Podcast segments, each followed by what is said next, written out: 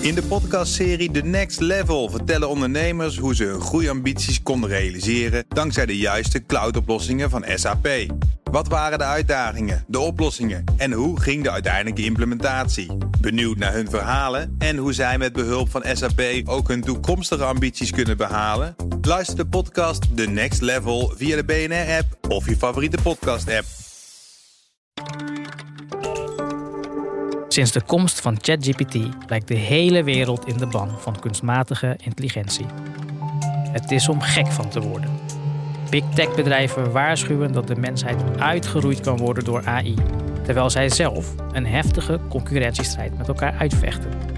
Dezelfde bedrijven zeggen namelijk ook dat AI de mensheid een glorieuze toekomst kan brengen. Beide visies slaan nergens op. Kunstmatige intelligentie is indrukwekkend, maar ook een heel stuk dommer dan jij denkt. Mijn naam is Ilias Nasrullah. Ik ben een informaticus met een achtergrond in data science. Ik adviseer bedrijven, onderwijs- en onderzoeksinstellingen en overheden over digitale technologie in het algemeen en kunstmatige intelligentie in het bijzonder. In deze podcast neem ik je mee in de wereld achter het chatvenster. In zes gesprekken met zes andere experts hoor je alles wat Big Tech niet vertelt, maar jij wel moet weten over kunstmatige intelligentie. Van de werking van ChatGPT tot het wereldbeeld van de makers van AI. Hoe ziet de toekomst van ons werk eruit? Waarom worden mensen verliefd op chatbots? En wat zijn echt de kansen en bedreigingen van deze technologie? Laat je niet langer misleiden door domme software die zich slim voordoet. Welkom in de AI-fabriek.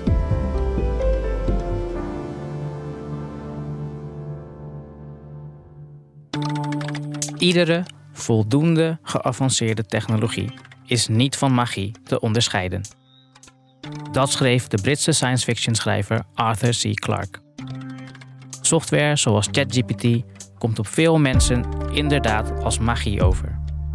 Hoe kan het dat een computer taal weet te produceren die zo op die van echte mensen lijkt?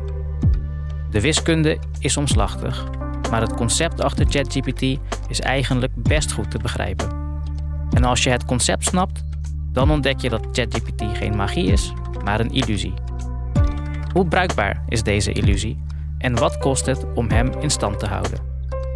Kan ChatGPT eigenlijk nog wel beter worden? Of is dit het? Pascal Wiggers is lector verantwoorde kunstmatige intelligentie aan de Hogeschool van Amsterdam. Als student heb ik nog les van hem gehad, het vak spraakherkenning. Pascal is expert op het gebied van taalmodellen en daarom een uitstekende gast om deze podcast mee af te trappen. Als je zo'n ingewikkeld onderwerp wilt doorgronden, kun je het best beginnen bij de basis: de werking van ChatGPT. Eigenlijk in één zin en even heel kort door de bocht is het best makkelijk. ChatGPT voorspelt voortdurend het volgende woord in een zin. Dus hè, als ik jou een vraag stel, wil jij melk of suiker in je puntje, puntje, puntje? Nou, wat, wat is dan puntje, puntje, puntje? Koffie Precies, hè? wil je melk of suiker in je koffie? of thee? Of thee? En dan hebben we de voor de hand liggende antwoorden wel gehad, hè? Ja, eh, yoghurt? Precies, zou heel misschien nog kunnen. Een collega van mij die kwam met ogen aanzetten. Dat kan, maar dat wordt wel een wat absurde zin. En juist van dit kenmerk van taal, dat er heel veel voor de hand liggende verbanden zijn, dat gebruikt ChatGPT eigenlijk. Dus wat het doet is statistiek bedrijven op taal. Met behulp van wiskunde zeggen, nou, als ik de zin heb, wil jij melk of suiker in je, dan is er kans, hè, zeg 60% dat een Nederlander koffie zegt. ehm, 35 dat hij thee zegt en er is nog 5% voor alle andere woorden. Maar die zijn wel heel veel onwaarschijnlijker. En wat ChatGPT dan doet, is dat hij dat woord voor woord doet. Dus je ziet op je beeldscherm een heel antwoord in één keer verschijnen. Maar in werkelijkheid is dat steeds weer opnieuw een voorspelling van het volgende woord. Totdat er ergens een voorspelling komt en nu ben ik klaar met wat ik te zeggen heb. In essentie is het zoals Google je zoekopdracht afmaakt. Ja, ongeveer wel. Of zoals je telefoon eh, je berichtje aanvult. Het is eigenlijk autocomplete, maar dan heel groot. Wat is er nodig voor een computer om te achterhalen welk woord plausibel is? Ja, precies. Want dat is natuurlijk het, het fascinerende. Hè? Je begon er met het is een soort magie. Hè, want hoe kan een computer nou van alle mogelijke zinnen weten hoe ze verder gaan? Dus daaronder moet een gigantische hoeveelheid van die statistieken zitten. Waarom gigantisch?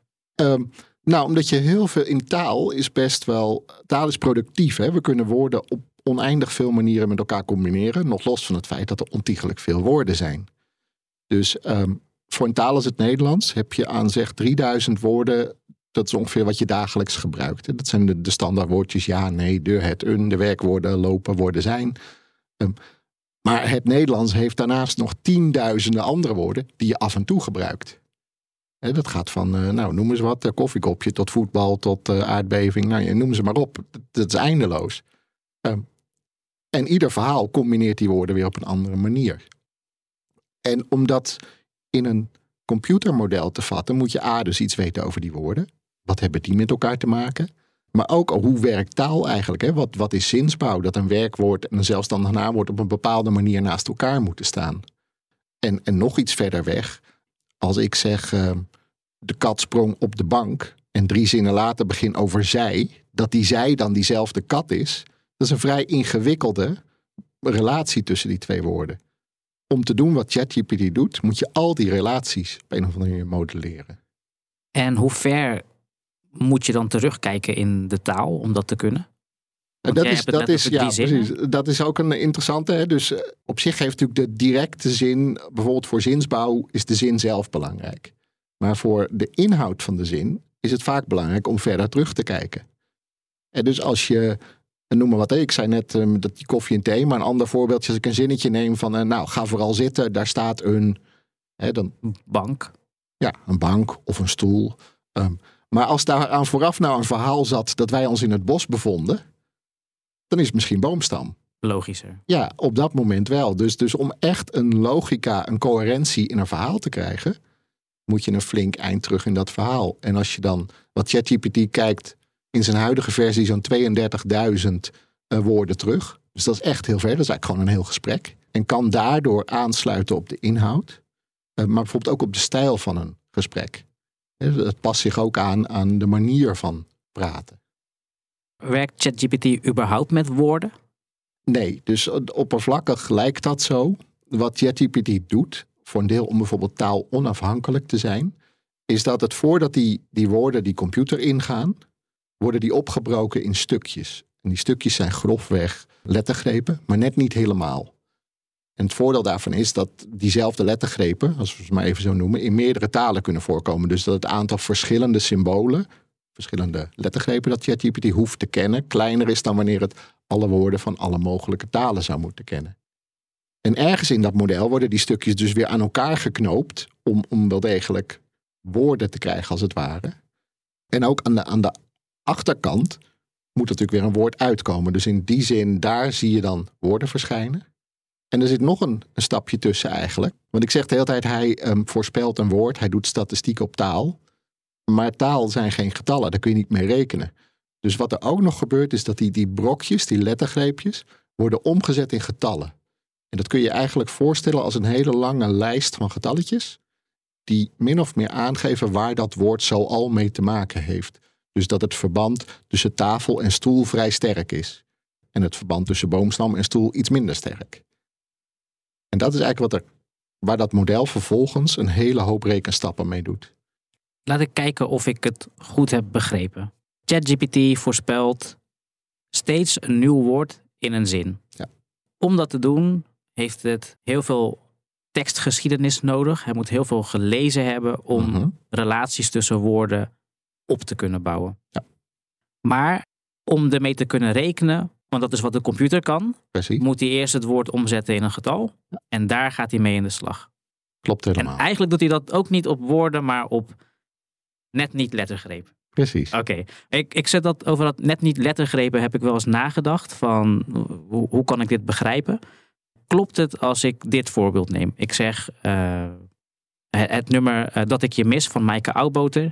Daar komt een, een zin in voor, of een woord in voor. Ontbankt. Je oneindig ontbankt me, zingt ze. En dat woord kende niemand. Het nummer is wel heel populair geworden, maar dat woord kende niemand. Iedereen begreep het, want je kan dat woord ontbangen opsplitsen in ont. En daar heb je een soort begrip van. En bang, daar heb je ook een begrip van. En als je het dan samenvoegt, dan snap je wat de betekenis van het woord is. Is dit een analogie of is dit een simplificatie? Nee, dat is wel degelijk een analogie. waarbij in dit geval inderdaad hè, die computer eigenlijk hetzelfde kan doen. Dus het woordje bang maakt die los en daar kan die in getalletjes een soort betekenis aan hechten. Dat het te maken heeft met angst of met, nou ja, noem andere woorden die daarmee te maken hebben. En het heeft het bijkomstige voordeel dat die computer woorden, je zei net, hij moet heel veel gelezen hebben. Maar taal is ook productief in die zin dat we compleet nieuwe woorden kunnen verzinnen. En dit is er een waarbij je twee bestaande delen samenvoegt, waardoor iedereen meteen een voorstelling heeft bij dat woord. Maar eigenlijk zou je elke willekeurige combinatie van lettergrepen kunnen maken. En dan is het een valide Nederlands woord, een uitspreekbaar Nederlands woord. Ehm, en dan moet de betekenis komen van de manier waarop we dat gebruiken of naar dingen verwijzen. En voor computers is dat lastig, want die zijn gebouwd op hele discrete, die, die weten, hebben, moeten alles al gezien hebben om er iets over te kunnen vinden. Maar door het nu op te splitsen in lettergrepen kun je dat redelijk opvangen. Een belangrijke vraag is of ChatGPT taal echt begrijpt. Om te zien dat dit niet zo is, moeten we nog iets dieper in de werking van ChatGPT duiken. Dan kom je al snel uit bij parameters. Daar wordt vaak over gesproken als het om taalmodellen gaat. GPT-3, waar de gratis versie van ChatGPT op gebaseerd is, heeft er 175 miljard. Over het aantal parameters van GPT-4, waar de betaalde versie op draait, doet maker OpenAI erg geheimzinnig. Ja, die parameters die moet je je dus voorstellen als getallen. Die coderen uiteindelijk die relaties tussen woorden. En dat is ingewikkeld om te bevatten, ook voor mensen die AI maken. je moet je voorstellen, zo'n model bestaat uit opeengestapelde lagen van berekeningen. En de parameters zijn de getallen die in die berekeningen meegenomen worden. En één zo'n getalletje zou een verband tussen twee woorden kunnen betekenen. Dus dat de de en tafel bij elkaar horen. Het kan ook heel goed dat zo'n verband uitgesmeerd zit over zeg tien van die getalletjes.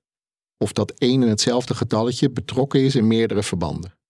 Als ik mezelf voor praten, denk ik, dit klinkt heel ingewikkeld, maar zo ingewikkeld is het. Dus het is ook niet zo dat ik zo'n model open kan maken en kan aanwijzen, dit getalletje doet zus of zo. Al was het maar omdat het er zo ontiegelijk veel zijn. En wat we de afgelopen jaren gezien hebben, is dat die modellen steeds groter worden. En dat dat blijkbaar helpt om kennis van die taal op te slaan. En dan hebben we dus over eh, de relaties tussen woorden in betekenis, in um, syntax. Dus, dus hoe moeten ze naast elkaar staan. Um, en het is ook heel goed denkbaar dat er hele stukken van die gelezen teksten in die modellen staan. Dat als je een heel specifieke vraag zou stellen, dat er complete zinnen uitkomen die dat model ergens gelezen heeft, als het ware. Het is een soort onthouden van taal. Het is een soort onthouden van taal. Of, of anders gezegd, zo'n model is een soort samenvatting van alles wat het gezien heeft. En samenvatten in die parameters. En hoe meer parameters je hebt, hoe gedetailleerder de samenvatting Daar uh, lijkt het op neer te komen, waarbij er. Nee, dat is dus heel lastig. Aan de ene kant wordt er gezegd, er lijkt een soort grens aan te zitten. Op een gegeven moment heb je er wel genoeg. Tegelijkertijd weten we dat niet zeker, omdat we niet weten hoe groot GPT-4 bijvoorbeeld is. Als ik dit zo beluister, dan denk ik, dit is niet hoe een mens taal begrijpt. Dit is heel erg het in stukken hakken van een woord en aan het rekenen slaan. Begrip van taal lijkt hier niet onderdeel van te zijn. Nee, dit is, dit is um, statistiek op de vorm van zinnen, van verhalen. Dus dit is een hele oppervlakkige representatie van taal eigenlijk. Het ChatGPT heeft geen enkel begrip van wat die woorden betekenen. In die zin zijn alle woorden gelijk als het ware voor dat model. Het zijn, het zijn tekens, het zijn symbolen. Um, en het weet wiskundig welke um, het bij elkaar moet zetten. Maar wat die woorden betekenen voor ons, hè, voor ons is de wereld vol van betekenis. Als jij een tekst leest over ook een boek, hè, dan verplaats je je meteen in de hoofdpersoon van dat boek. En dan kun je doormaken wat die persoon doormaakt, als het ware. Als je leest van hij klom de berg op, dan voel je als het ware in je lichaam al dat klimmen en misschien wel een emotie daarbij. En gebaseerd op je eigen ervaring. Dat model heeft dat allemaal niet. En dat verklaart ook waarom het met dezelfde zelfverzekerdheid zin en onzin uitkraamt. Want het kan dat onderscheid helemaal niet maken. Het enige wat het doet is woorden voorspellen. Die op een of manier een mooi antwoord op je vraag vormen. Je noemde het net oppervlakkig. En toch lijkt het soms heel diepgaand taal te begrijpen. Waar komt dat door? Is dat een verrassing ten eerste? Ehm, ja, dat is ten dele een verrassing. Dat, dus op zich zagen we die modellen langzaam groeien als je in dat vakgebied zit. En, en dat ze steeds beter worden. Maar het is fascinerend, ook voor mij als ik ChatGPT gebruik, hoe goed sommige antwoorden zijn. Of hoe realistisch ze overkomen. Maar uiteindelijk moet je dat dan toch terugvoeren op de voorbeelden die het gezien heeft. Het is als het ware een papegaai die de hele tijd napraat wat het al gehoord heeft. En als jij je papegaai hebt opgevoed op teksten van Nietzsche, dan komt er misschien iets heel diepzinnigs uit, maar het blijft een papegaai. En dat is hier precies hetzelfde. En je zei dat hij net zo makkelijk zinnige dingen zegt als onzinnige dingen. Ja. Heeft die onzin te maken met die statistische aanpak en het gebrek aan begrip? Ja, met allebei. Dus, dus met het gebrek aan begrip in die zin dat het hè, onzin, het kan geen feitelijkheid van, van niet-feiten onderscheiden. Want het weet niet wat er in de wereld gebeurt. Of, of wat die woorden überhaupt betekenen. Ehm, en het zit ook in die statistiek. Dus om even dicht bij mijn eigen vak te houden. Als wetenschapper wil je af en toe citeren. Hè, wil, je, je terugverwijzen naar een artikel van iemand anders dat daarover gaat. Waar je je informatie vandaan hebt. Je kunt ChatGPT vragen om citaties. En wat hij dan doet is, die verzint hij. En dan krijg je een stukje tekst dat er precies zo uitziet. Het heeft een auteur, het heeft een jaartal, het heeft een titel. Maar het bestaat niet per se. Want de taak van ChatGPT, het is geen zoekmachine à la Google die die informatie gaat opzoeken. Het is een model dat een zinnetje maakt dat past bij jouw vraag. En in dit geval produceert het iets wat er prachtig uitziet als een citaat of een, of een verwijzing naar een artikel. En dat is wat je wilde hebben. Het leert geen feiten uit de tekst. Dus als wij een tekst lezen, dan proberen we misschien de feiten te snappen en te onthouden. Maar ChatGPT probeert dat niet. Nee, het, het heeft geen enkele notie van feiten. Tegelijkertijd, en dat is het moeilijke, zit er natuurlijk impliciet in al die, die parameters zitten feitjes opgeslagen. Tenminste, dingen die als wij ze lezen uh, feitelijk zijn. Maar ook, ook fantasieën. Maar ook fantasieën. Als ik het goed begrijp, is zelfs als je GPT alleen op feitelijke teksten zou trainen, zou je alsnog onzin krijgen. Dat is heel goed mogelijk, omdat hij die feiten dan weer door elkaar gaat gooien, afhankelijk van welke vraag je stelt. Want ja, dat ding weet niet dat het feiten zijn. En het, interessante is ook dat het in zijn reactie wel doet alsof.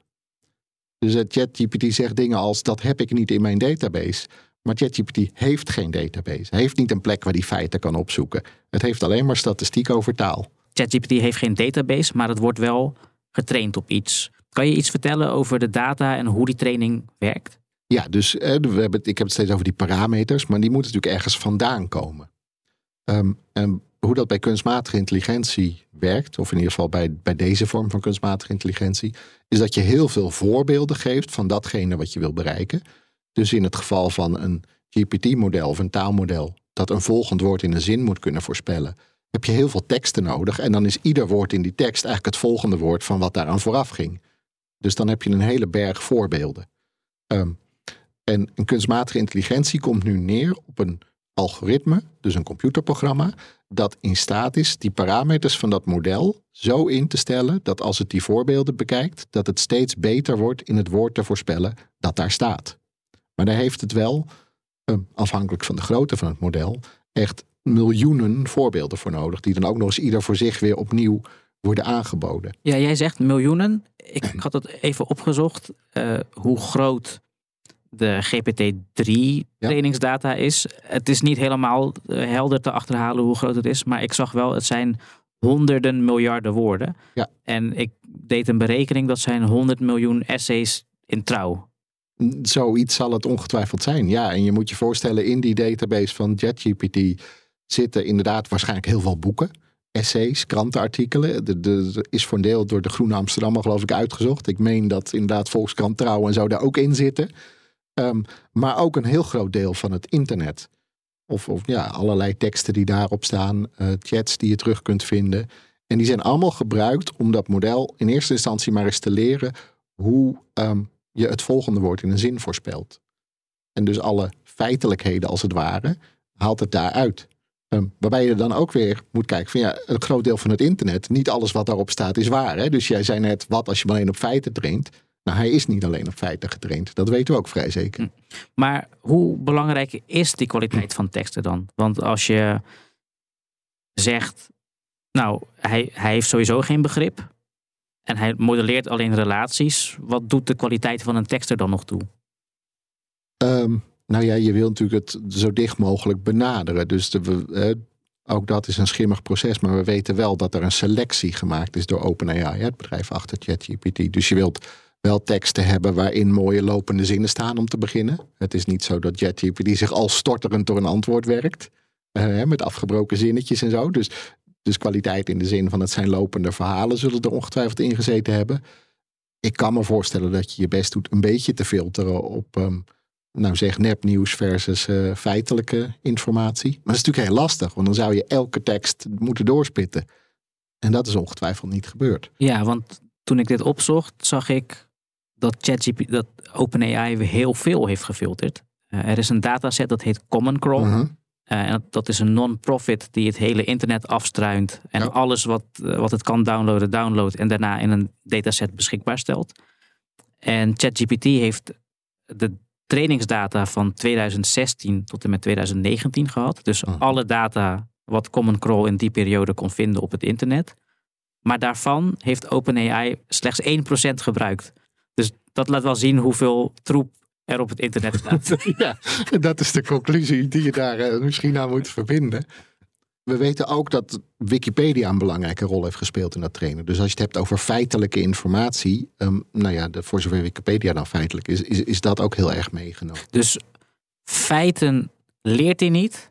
Maar Nee. het is wel belangrijk om feiten erin te stoppen. Anders leert hij. Anders Alleen gaat maar hij onzin. alleen maar onzin uitkramen. ja, dus daar moet wel iets van een eh, verband in zitten. Goed.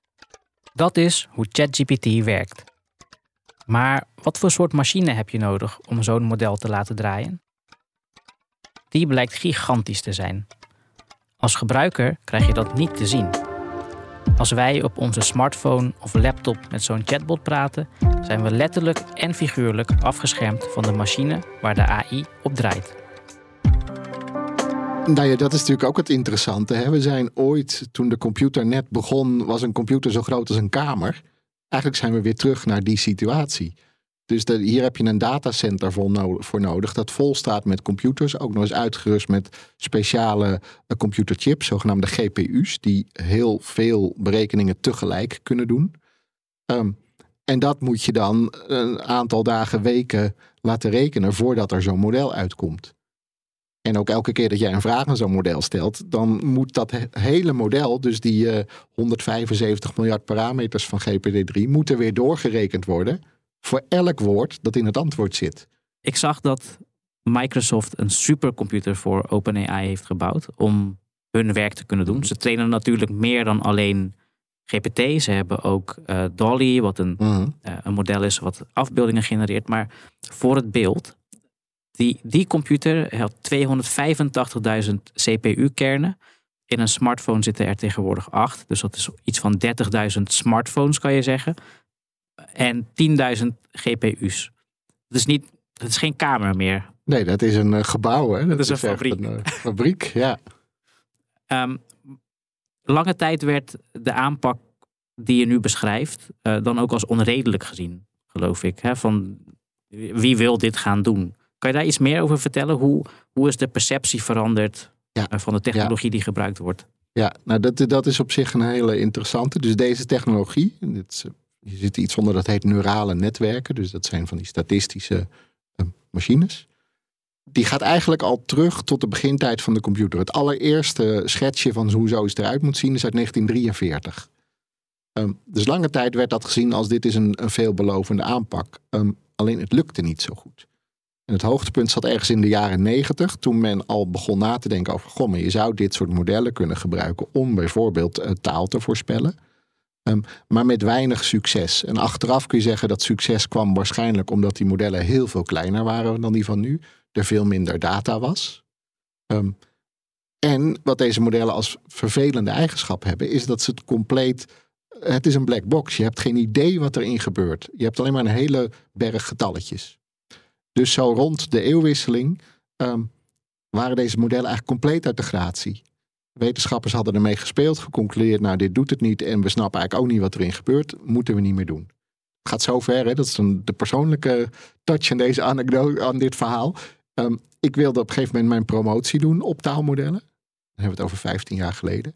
En mijn begeleider zei van nou, maar dan moet je niet van die neurale netwerken gebruiken. Want dat krijg je in geen wetenschappelijk tijdschrift meer gepubliceerd. Dat gaat hem zeker niet worden. En dat wilde jij wel? En dat wilde ik wel, want ik dacht daar zit een mogelijkheid. Want ik had geconcludeerd, je hebt context nodig om um, goed zinnen te kunnen voorspellen. Um, nou, ik heb het niet gedaan. Nou, dat heb ik achteraf. Uh, nou, ik weet niet of ik er spijt van heb. Ik weet niet of het nou zoveel beter is geworden in die zin. Maar dat bleek toch te veelbelovende methode te zijn.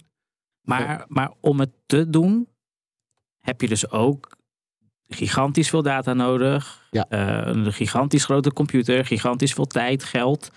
Dus exact. misschien had je het ook niet kunnen doen. Nee, dus dat is de andere kant van het verhaal. Dus met de data die we toen hadden, of die als, als onderzoeker op een universiteit tot je beschikking had, en de computerkracht die we toen hadden, had je het ook niet kunnen doen.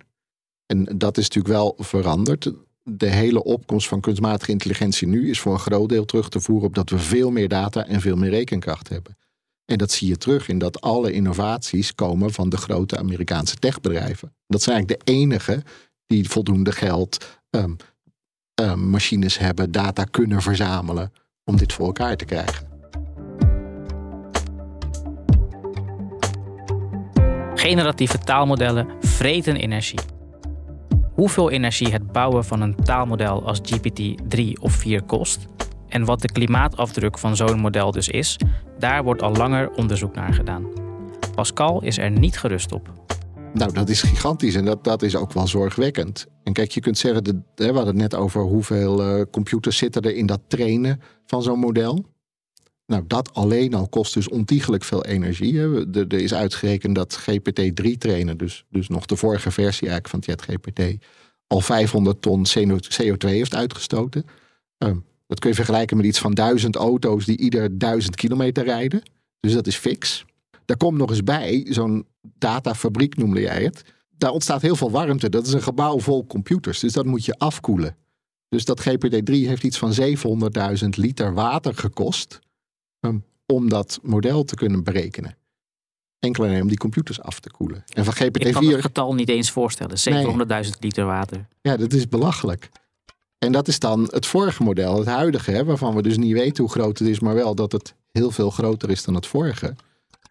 Ja, het zou best kunnen dat je in de buurt van de energieverbruik van een klein landje begint te komen. Toch is dit niet het hele verhaal. Het verbruik van een enkel model is fors en er worden veel meer modellen voor allerlei doeleinden getraind. Er wordt geschat dat het trainen van AI in 2030 3,5% van het wereldenergieverbruik voor zijn rekening neemt. Ook het grote aantal gebruikers van een dienst als ChatGPT zorgt voor een hoog energieverbruik. ChatGPT heeft ruim 100 miljoen gebruikers. Volgens één schatting staat het energieverbruik van de servers die nodig zijn om zoveel gebruikers te bedienen gelijk aan dat van 34.000 Nederlandse huishoudens. Het zijn gigantische aantallen en die groeien alleen maar met grotere modellen en meer gebruikers. Um, en dat is de energie. Dan heb je ook weer dat water. Nou, daar, heeft iemand uitgerekend van als je vragen, iets tussen de 5 en de 25 vragen stelt aan ChatGPT, dan heb je een half flesje water verbruikt. Dat is een iets voorstelbaardere hoeveelheid dan 700.000 liter. Maar wel veel. Het is heel veel, ja. Dus het is absoluut niet gratis om maar vragen te stellen aan ChatGPT. Maar moeten we dan de discussie met elkaar voeren over hoe nuttig het is om deze technologie überhaupt te lanceren? Ik denk dat dat een hele wijze discussie is. Hoe dan ook. En wat voor grond heb je dan om te zeggen: dit moeten we niet doen? Of dit moet...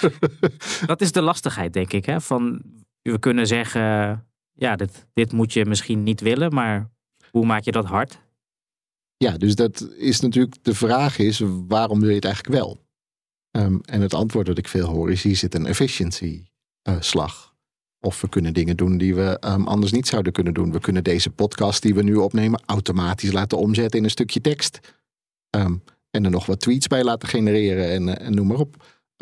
daar zit winst. maar in die winst neem je niet mee wat de kosten voor de planeet zijn. Dat geldt natuurlijk voor heel veel industriële processen. Dus in die zin staat deze discussie niet op zich. Ehm, maar als je alles meeneemt, is het het dan wel waard?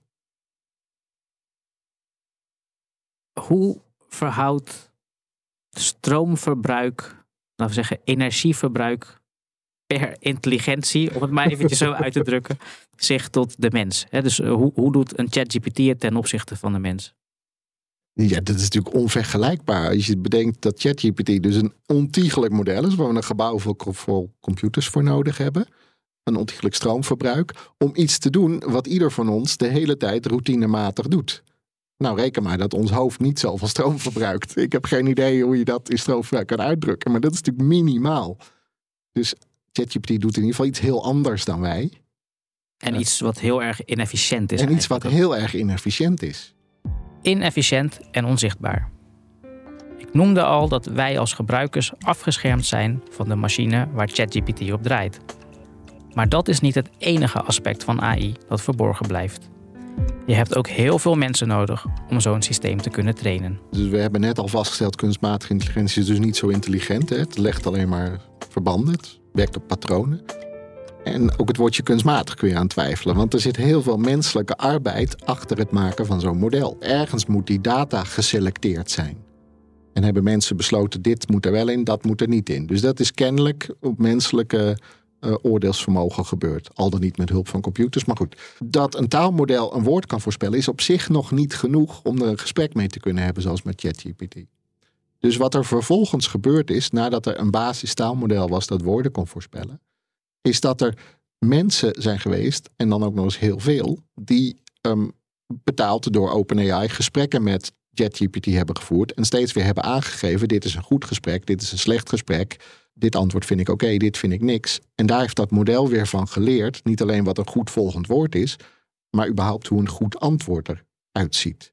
Dat is een soort esthetische definitie van antwoord dan. Hè? Dat gaat om de. Het is menselijke smaak. Het is menselijke smaak wat je dan gebruikt om dat model iets te leren. Dus daar zit wederom heel veel menselijke arbeid in. En dan heb je nog het probleem dat als je zo'n model zomaar de wereld ingooit, dan zou die wel eens allerlei hele rare, vervelende dingen kunnen gaan zeggen. Racistisch, eh, seksistisch, eh, over geweld beginnen. Dat doet ChatGPT niet. En wat opvallend is, is zodra hij ook maar ergens in de buurt van iets, iets eh, onveiligs komt, dan gaat hij zeggen: Ik ben maar een chatbot, dat kan ik niet. Of hier wil ik het niet over hebben. Of dat heeft hij ook moeten leren. En dat heeft hij geleerd doordat er wederom heel veel mensen gesprekken met dat ding hebben gevoerd over juist uh, aanstootgevende onderwerpen. En hebben moeten beoordelen, dit kan je niet zeggen, dit kan wel door de beugel. En we weten ook, uh, dat is uitgezocht uh, door Time Magazine, die, dat dit in Kenia gebeurd is. Dat mensen voor 2 euro per dag hele dagen naar dat soort teksten hebben moeten kijken. 2 dollar per uur. 2 dollar per uur was het, ja, sorry maakt het wel heel laag. ja. Maar die hebben dat soort teksten moeten beoordelen om te zorgen dat die machine dat soort teksten niet meer genereert. Het zijn ook hele schokkende teksten, traumatiserende teksten. Zeker. Ik heb een, als voorbeeld gevonden, niet de tekst zelf, maar een beschrijving van die tekst. Dat, uh, het gaat over bijvoorbeeld een man die seks had met een hond terwijl een kind toekeek. En dat ja, die, die Keniaanse werkers daar dus ook echt trauma's aan hebben overgehouden, omdat zij ja, je gaat het je toch voorstellen als je het leest. Mhm. dat, daar ontkom je niet aan als mens. En uh, de, de psychologische begeleiding die ze kregen, die was niet genoeg. Die was niet adequaat. En dat heeft gewoon heel veel impact op ze gehad. Want het is niet één tekst uh, die ze dan lazen, maar ja, wekenlang continu dit soort tekst lezen. Dat, ja, daar, daar word je eigenlijk gek van. Precies, dat is natuurlijk eigenlijk gewoon onmenselijk om dat te moeten doen. Maar dat is wel gebeurd om ons met die chatbot te laten praten. Dus ook vanuit dat oogpunt kun je je afvragen: willen we dit eigenlijk wel? Is het nog steeds nodig om mensen dit soort teksten te laten lezen? Is het gewoon iets wat je één keer doet en dan ben je er vanaf? Um, nou, ik kan me voorstellen dat, het, dat het, de hoeveelheid, dat de inspanning kleiner wordt, maar dat je dit blijvend moet doen. Zeker als dat model bijleert van nieuwe data die je van het internet haalt of van gesprekken die het met mensen heeft je moet zo'n model als het ware bijslijpen, anders dan blijft hij het niet goed doen. Er wordt vaak gezegd dat AI alleen nog maar beter gaat worden. Maar als we de uitleg van Pascal volgen, dan is het niet direct duidelijk hoe. Nog een grotere computer? Nog meer data? Is de data niet al bijna op? Um, het interessante is dat de data waarvan we weten dat hij erin zit redelijk scheef verdeeld is over de wereld. Dus het is wel heel erg Amerikaanse, grotendeels West-Europese data. Dat geeft ChatGPT ook een bepaalde culturele kleuring in zijn antwoorden. Ehm, dus je zou zeggen, in de rest van de wereld is nog data. En puur voor de diversiteit zou het goed zijn als dat wel in zo'n model zou zitten. Aan de andere kant wil je misschien helemaal niet in zo'n model belanden. Maar dat, dat is een andere discussie. Ehm, de lijn die je kunt zien bij OpenAI volgens mij, is dat ze het in andersoortige data zoeken. Dus de, de nieuwste versie, GPT-4, kan al foto's van een tekstje voorzien. Dus dan ontsluit je het hele domein van plaatjes. En het zou me niet verbazen als een volgende versie ook video's en audio aan kan. Dus het, het wordt multimodaal. Dat maakt het model ergens krachtiger. En ontsluit een hele nieuwe wereld van gesproken tekst bijvoorbeeld. Dus in die zin is de data misschien nog niet op. Wordt het daar daadwerkelijk beter van? Nou, dat vraag ik me af. Dat zal de tijd moeten leren, maar niet zonder meer. En een interessante ontwikkeling hier is dat deze modellen natuurlijk ook de hele tijd informatie aan het produceren zijn. En als we dat nou met z'n allen weer op het internet gaan zetten, dan gaat dit soort modellen op een gegeven moment leren van hun eigen producten. Of er komt een concurrent op de markt van ChatGPT, die gaat voor een deel leren van de output van ChatGPT. Maar we hebben net geconcludeerd dat die niet heel betrouwbaar is. Dus dan maak je zo'n model eigenlijk slechter. Hoe evalueer je nou uiteindelijk of zo'n systeem het goed doet? Wat voor, wat voor criterium gebruik je voor wat jij net een samenvatting van alle teksten in de wereld noemde? Nou, kun je vragen wat voor criterium heb je gebruikt en wat zou je moeten gebruiken. Dus, dus voor een deel, het criterium van een taalmodel is enkel en alleen voorspelt dat het woord dat er daadwerkelijk staat ehm, correct. Vervolgens krijg je het criterium van voert het een gesprek. Um, en dat is een kwestie van smaak van de beoordelaars. Of die hebben ongetwijfeld een lijstje meegekregen. En die zullen ook wel meewegen dat er bepaalde feitelijkheden um, goed moeten staan. Um, en, en, in die zin zijn we natuurlijk nu met z'n allen ook als het ware dat model aan het bijleren. Dus je zag dat in het begin, um, het is een model van taal. Dus het kan niet rekenen. Dus mensen gingen allerlei uh, sommetjes vragen, die gingen fout. Inmiddels heeft het zo vaak van die sommetjes gezien dat het ze toch goed beantwoordt. Ondanks dat het nog steeds niet kan rekenen. Dus in die zin is het criterium bijna wat wij met z'n allen oké antwoorden vinden. Je kunt je afvragen of dat goed is. Of dat, je, dat deze technologie vooral interessant wordt als je het wel zelf zou kunnen trainen op een heel specifiek doel. Zou dat niet een betere route zijn voor AI in het algemeen? Dat je niet hele algemene modellen wil maken die alle problemen oplossen, maar dat je specifieke modellen gaat maken voor specifieke problemen. Los je daarmee bijvoorbeeld op dat je minder grote modellen hoeft te maken, minder lang hoeft te trainen, minder energie hoeft te verbruiken, minder water hoeft te verbruiken. Is dat een richting? Ja en nee. Dus het is mogelijk een richting. En ik denk een, interessante richting om juist hele specifieke problemen aan te pakken. En eh, er zit ook iets in, een soort van democratisering van AI. Het zou, zou, niet veel beter zijn als wij allemaal onze eigen AI'tjes konden hebben... in plaats dat we één groot megalomaan ding ergens in Amerika moeten bevragen tegelijkertijd is dan de vraag, wat, wat is de minimale grootte dat het nog werkt? Je zult een soort van basislaag moeten hebben in zo'n model. Een basis hoeveelheid data die het gezien moet hebben, voordat het überhaupt snapt hoe taal werkt. Dus ik kan niet zo'n modelletje op mijn telefoon maken met tien van mijn eigen documenten. Dan werkt die niet. Maar ik denk wel dat dat basismodel veel kleiner is. En je ziet ook dat er inmiddels allerlei andere modellen ik wou zeggen op de markt komen, maar openbaar worden. Dus bijvoorbeeld Facebook heeft een model dat heet Lama, maar dat is in tegenstelling tot ChatGPT eh, vrij beschikbaar. Dat kun je ook zelf trainen. En je ziet dat mensen daar best aardige resultaten mee boeken. En ook op veel kleinere computers dan die, dan die zalen vol met uh, GPU's. Dus de aanpak die OpenAI heeft gevolgd is misschien overkill? Dat zal de tijd moeten leren, maar ik denk het wel. um, zou jij als expert op het gebied van taalmodellen graag zien dat we toch een andere pad opslaan met deze technologie? Of moeten we deze route voortzetten? Ik zou het heel interessant vinden als we andere paden gingen exploreren. Zijn er andere paden? Ik noemde net het idee van misschien specifieke modellen maken, maar zijn er nog andere ideeën? Ehm, nee, kijk, het, het, idee van specifieke modellen en misschien ook modellen die juist uh, in handen van de, zeg, de gebruiker zijn, is een interessante lijn. Dus dat is denk ik de ene zoektocht. Kunnen we ze juist weer kleiner maken, persoonlijker maken en is het dan nuttig? Um, en de andere is toch een stapje maken om. We hebben het eerder gehad over er zit geen feitenkennis in. Kun je dat op een of andere manier toch garanderen? Kun je, er bestaan andere vormen van AI die heel erg gaan over feiten structureren en daarop redeneren. Kun je die twee vormen combineren? Dat is een manier waar, waar door veel mensen naar gezocht wordt. Kunnen we de, het um, onzin uitkramen van zo'n taalmodel, wat echt inherent is aan dat taalmodel. Dat kun je niet wegkrijgen met meer data of, of wat dan ook. Maar kunnen we dat met een andere vorm van AI um, corrigeren, als het ware? Ik denk dat dat een andere interessante lijn is om te onderzoeken. En dan als laatste, maar dan wordt het heel speculatief. We hadden het er ook al over. Wat zo'n model doet, lijkt van geen kanten op wat mensen doen. Dus in die zin kunnen we ons afvragen of we met kunstmatige intelligentie niet een heel ander pad op moeten. Um, maar ik zou ook niet weten waar je dat dan moest zoeken. ChatGPT is weliswaar niet intelligent, toch zit het vernuftig in elkaar.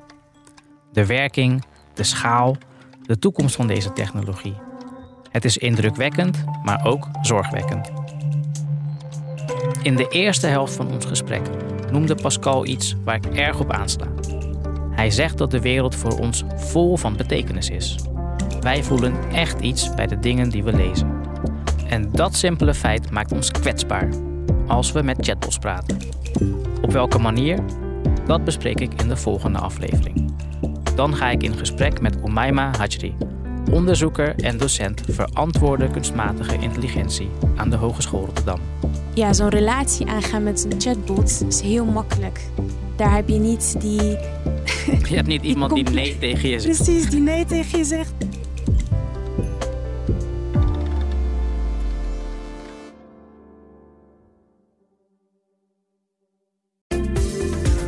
De podcastserie The Next Level vertellen ondernemers hoe ze hun groeiambities konden realiseren dankzij de juiste cloudoplossingen van SAP.